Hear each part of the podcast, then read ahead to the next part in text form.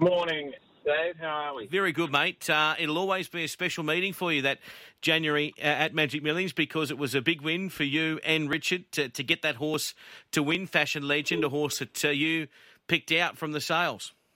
Yeah, yeah, it was a, it was a great day. Um, you know, it was a bit of a anticlimactic day because obviously last year we I think it was run on a Thursday. Yes. Um, because it got washed out. So, um, but it was a. I watch the replays now with fondness, and you know, it's a, he was a special horse. He'll he'll be forever a, a big big part of my career. Probably was the first big win.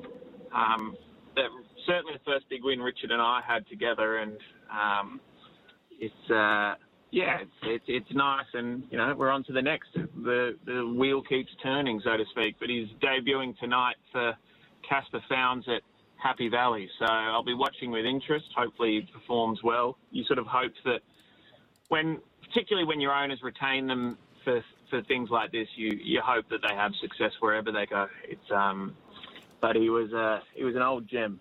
He certainly uh, certainly was. So yeah, he's had a couple of trials up there, and we see him tonight. That, of course, at one fifty, uh, New South Wales time. If you're keen to stay up, uh, race nine, number two, Fashion Legend. What about here?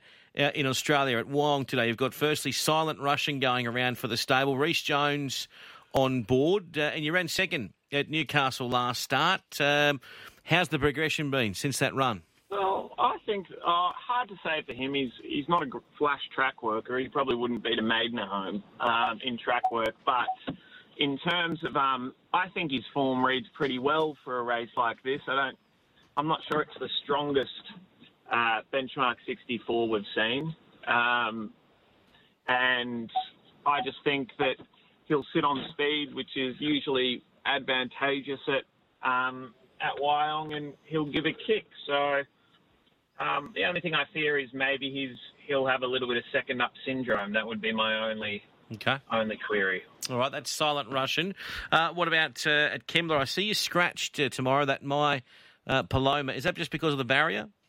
Yeah, yeah, yeah. And she probably just wanted a little bit more time. She was a bit disappointing first up, um, but she probably had a few excuses. She didn't really handle the day all that well, so still very green and, and needing a bit more time. But the one that the two that I'm thinking will probably bounce back, well, not bounce back for Rotorua if she goes round on Friday at Canterbury. Um, but I think Shalonte will really bounce back if she runs this Saturday or next Wednesday. She's the one that I'd be keeping safe. Yeah, she's in the 1100 on Saturday if she, of course, runs, uh, because we just put a line through that soft track, don't we? Uh, not necessarily No? soft track. She just had some. Just had a niggly sort of. We she didn't pull up all that well after her last run. Just and a little bit of um, a little bit of anti-inflammatories in in in her knees. I think is going to make a big difference. So um, just it's it's funny how very small things in in horses make big differences. So. Um, I would be keeping her safe. What about uh, before we uh, wrap it up, mate? Uh, the three that you did have in the noms, you've got to have those early noms in for a three-year-old Magic Millions Guineas, Navy Blood, Misty Legend, Showboat.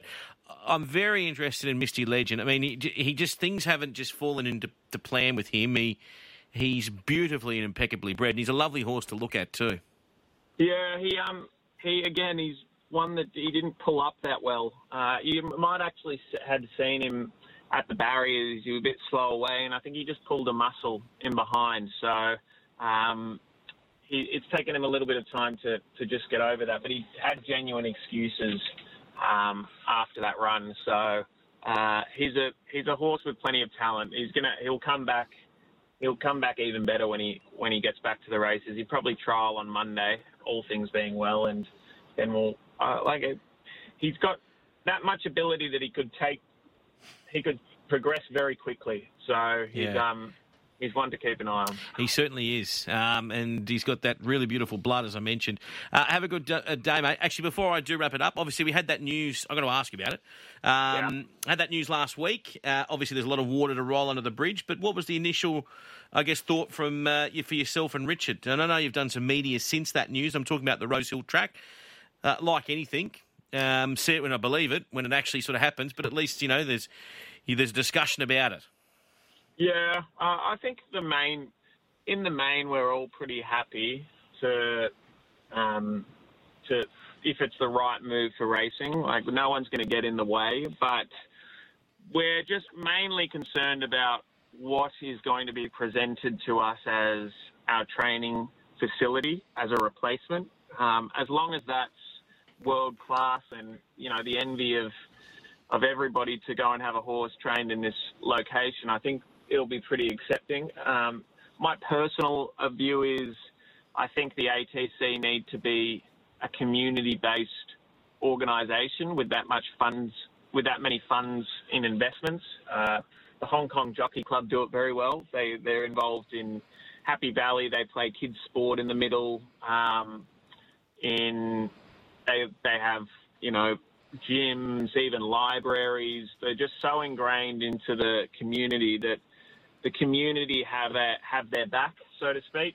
And I think that's what's held the Hong Kong Jockey Club in in strong terms, even with the change of government being now the Chinese influence.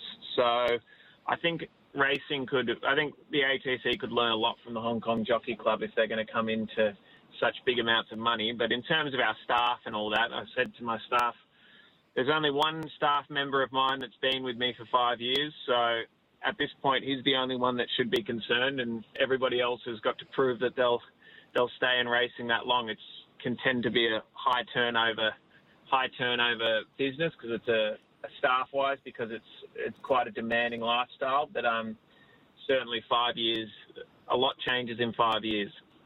And I guess one thing I want to ask you about too, Will, is you've travelled the world uh, when you were lucky enough to do the Godolphin Flying Start program we mm. are quite unique in this country where an example, and I look at uh, Randwick. I mean, that is a very, very unique situation where so many kilometres from a CBD, you have horse stabling infrastructure of that size. Mm. Um, I mean, you go all around the world. Doesn't matter. I mean, as I said before, and I was chatting with Mitch Cohen when that news broke to me last week. I was there in Hong Kong, and we'd just done an interview with a local sports person who you know, they have to go into a ballot situation with other sports to try and gain access to a sporting field. So. Yeah.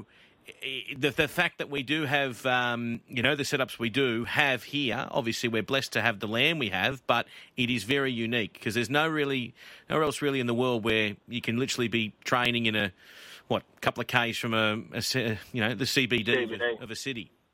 Yeah, absolutely. It's a, it's quite a rare instance. Um, I think you'll find in years to come the vast majority of the training will move regionally, um, only just for the mere sense that I think it's better for the horses to be trained in a, a more natural environment. But um, and also you've got to keep in mind that the cost of living keeps rising, particularly in metropolitan areas, and um, stable hands are finding it tougher and tougher to to keep pace with that. So uh, I think we'll find in in um in maybe it's ten to twenty years we may all be regionally, but I, I think it, racing has to see this opportunity if it if it eventuates as a circuit breaker and say, okay, well this is the time we've got a chance to redefine and and re-strategize where we're going.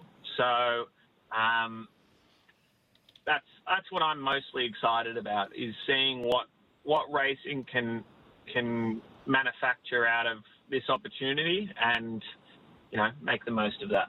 Good to talk with you, uh, Will. Have a good day, mate. Cheers, Dave.